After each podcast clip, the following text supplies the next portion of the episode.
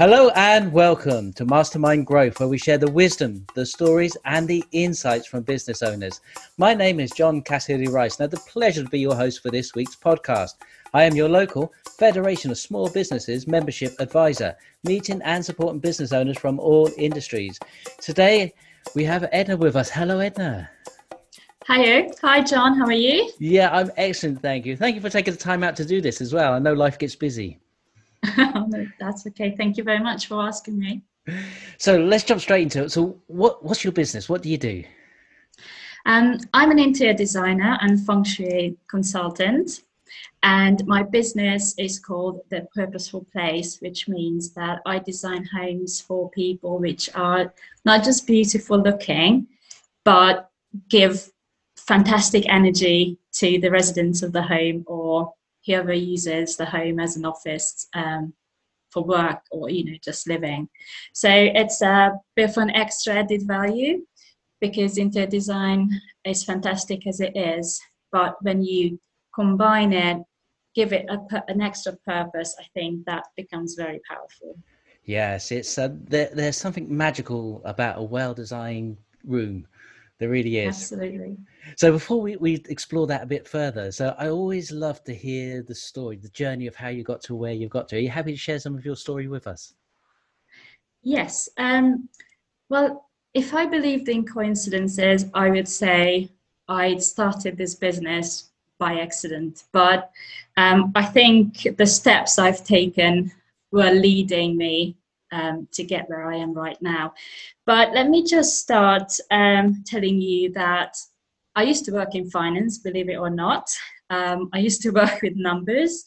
And the preconception of people who love numbers is that they are not creative people and you know they shouldn't touch anything like design or any other creative things. Um, but first of all, it's not true. I think everybody has creativity in them. You just need to find the way to to express it. Um, but so as I said, I was in finance. I was in the corporate world for 17 years, and first I didn't have any intention to to leave that world. I, I love my job. I enjoyed it. Um, but life circumstances change. We age, I suppose, and we change as well. Um, so the first thing that happened was and we were planning to move house and uh, we were planning to hire an interior designer because we thought our next house is our forever home and let's get it right finally. Um, but then i had a bad day in the office sometimes as we do. Um, and the very same day at night after work i decided uh, i'm just going to sign up. I'm going to do a diploma course in interior design and I'm gonna do a house myself because I've always loved anything interior design related. I just didn't think that that could be a path for me. Um, but first, it was really just you know just interest to use it for for our own purposes. Um, but then work situation changed. We had the little one. She was at preschool at that time, so I started thinking that um, how am I'm going to carry on with my job and you know do school runs and just the, usual things without hiring someone to do that for me. Um, so I had this idea at the back of my mind that maybe this, you know, finishing the diploma course and getting better at it, that might lead me, you know, take it on as a as a business and do it for for living. But um, first of all, I still had my part time job. Um, so I was just doing the, the course, which I thoroughly enjoyed. It, it was an absolutely amazing process to going through it. I loved the assignments. Um, and that was the time when I I actually discovered that I, I'm good at this. I, I don't just love it as a hobby, but I actually could do this for other people. Um, I worked with a fantastic tutor who was helping me throughout the course, and the feedback she was giving me made me think okay maybe it's not true that people in finance are not creative uh, i definitely need, need to um, explore this a bit better um, so then that, that was the first sort of seed thought that um, I set up my own business. And by the time my little one goes to school, it will be up and running, and you know everything will be fantastic. Um, but I guess anybody who ever started a business could confirm it that it doesn't work like that. You can't just you know do half-hearted sort of you know, in pockets of time. You have to put a lot of effort, time, and energy, especially at the beginning, to to take off a business. So that didn't happen obviously while I was in my job. But then guess what happened? A reorg came at my workplace, um, and I was asked to take on a full-time job because they will combine my role with another one. And I thought, okay, this is the sign. I can't, I can't possibly do that. This is the sign. I need to take this opportunity and just, you know, jump in the deep water and let's see what happens. And so that's how that the. It, pardon? You need to do that in life sometimes, don't you? Yes. It's a scary step. Yes, you can't just wait all the time for the perfect moment. Sometimes we just need to take that leap of faith and just go for it. Fabulous. It, it, sounds so smooth sailing. I, I, guess you had some challenges along the way, and I think you were just sort of starting to get to that part. oh yeah, absolutely. So yes, when my employment ended, um, one Monday came. I didn't have an office to go to. I didn't need to leave the house. I sat down in front of my laptop and I thought, okay, I'm doing my business now and I had no idea what to do, where to start. Um, I was so bad that I didn't even know, like within interior design, it's a wide range of things that you can do, you can cover, and everything seems exciting and interesting and something I want to do. So first, I was offering like pretty much anything and everything that you can imagine. Um, and I was talking or trying to talk to everybody, have a super wide audience, um, just you know to make sure that out of the many people that I will find the few people who I can do some work for. And it, I think it took possibly two years, the first two years, to learn that lesson um, that you can't you must find the focus you must narrow it down no matter how uncomfortable it feels. It feels like i'm talking to 10 people but maybe you know five out of those 10 um, need my service and they need to work with me because i also believe that i'm not the perfect interior designer for anybody out there. Um, just as um, not everybody is the perfect client for me because i'm one kind of person, a sort of person with my personality, the way I work, what I value, what I represent, that suits, you know, a group of people. So it, it took me a while to get there, and actually, um, feng shui helped me to get there. So my business is called the Purpose, uh, the Purposeful Place, and I mentioned at the beginning that I I design homes for people which um, give fantastic energy. So that's the feng shui bit. Um, some people have absolutely no idea what feng shui is, but actually, I was going to say that living their lives. What, what be what be the um, bite-sized explanation of feng shui?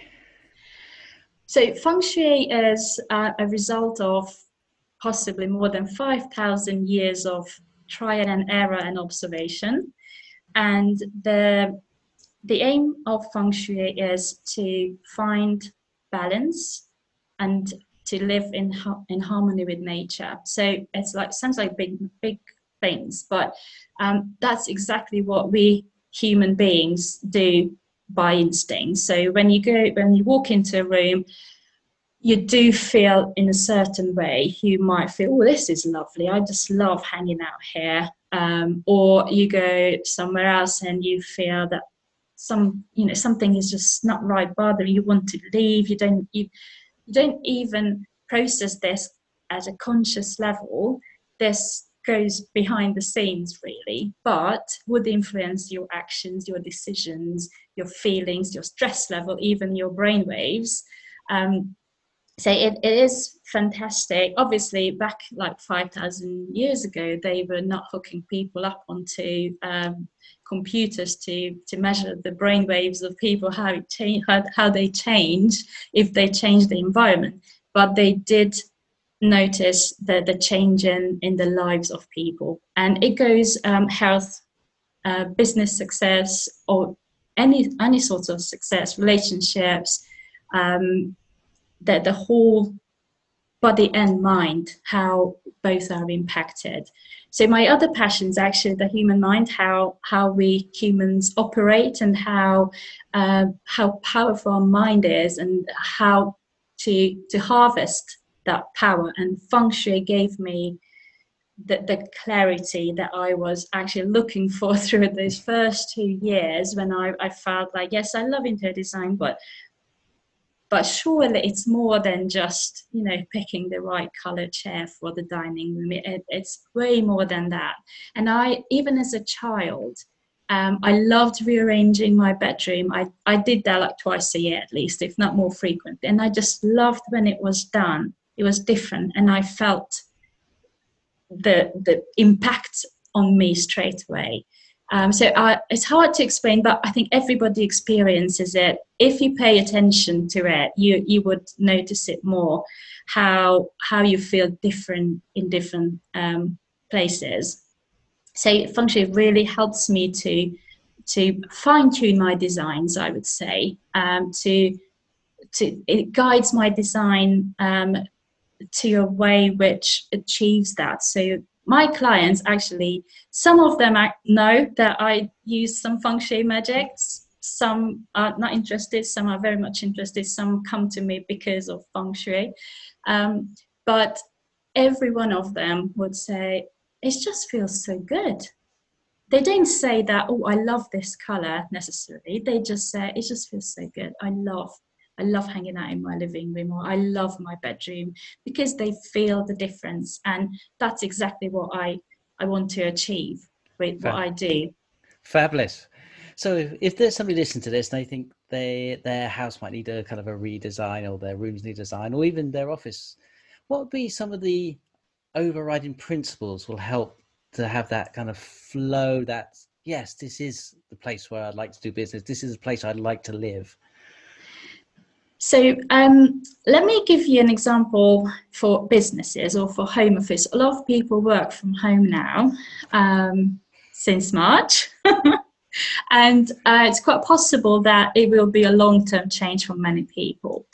Um, so I wanted just to bring up an example. If you happen to look in interior design magazines or on the internet, uh, you see photos of home offices. How often would you see a desk pushed against the wall? Or a, a workspace set up under the stairs in a nook where you sit at the desk and everything is behind you very often. Um, and I think that needs to change because um, you see the impact immediately. You pull your desk away from the wall, you position it so you can sit behind your desk, seeing the flow the traffic coming into your office or wherever you sit. So you need to face the door.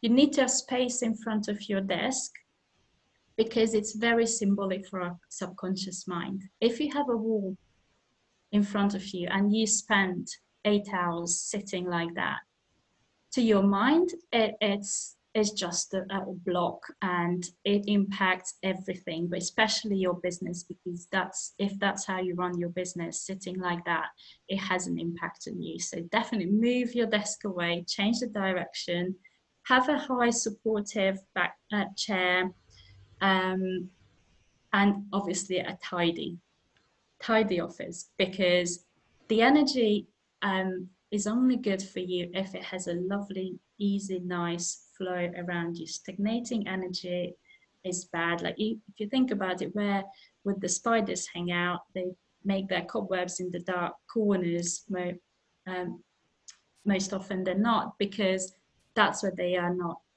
disturbed. So that's stagnating energy. That's what you need to achieve in your office to definitely get rid of that. Keep it tidy, clean, have space in front of your desk.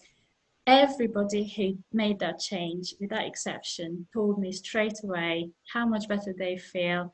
They are much more productive, they get clarity much better. And that's simply because your subconscious is not busy trying to figure out what's going on behind your back and it's not busy dealing with that block in front of you. Well, I've got so some things right then. So I've, I've, got a walking desk, uh, but I have a space in front of me.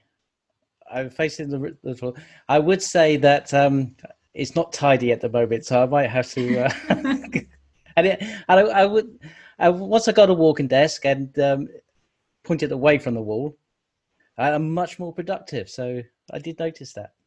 Yeah, it's a very simple thing. Um, but as a general rule in your home, um, if there's one place that you need to get sorted is the hallway or where you come into your house because that's where the energy enters your house and you don't want it to be blocked straight away by shoes lying around or you know bulky coats hanging off the wall um, boxes recycling dropped off waiting to be taken out and these kind of things. Um, so that's a very like basic principle that you can do and helps tremendously. And then obviously there's millions of layers in feng shui where you can go deep down uh, and can get very complicated, but it doesn't have to be. Well, it does sound like you're a master at several languages because I think mathematics is a language, numbers is, a, is yeah. known as a pure language. Uh, feng shui, from I suppose from my perspective, it's the language of space and shapes. Yes, and um, an interior design, which would be a language of colors and placement. Yeah, definitely. They wow. they do overlap a lot actually, because colors. Everybody knows about color psychology. I'm sure with branding, um, any sorts of design. Um, everybody knows what strong message a color can uh, portray to you, and that's all something picked up by the subconscious mind. And yeah, feng shui uses it big time, definitely. Ah, fabulous.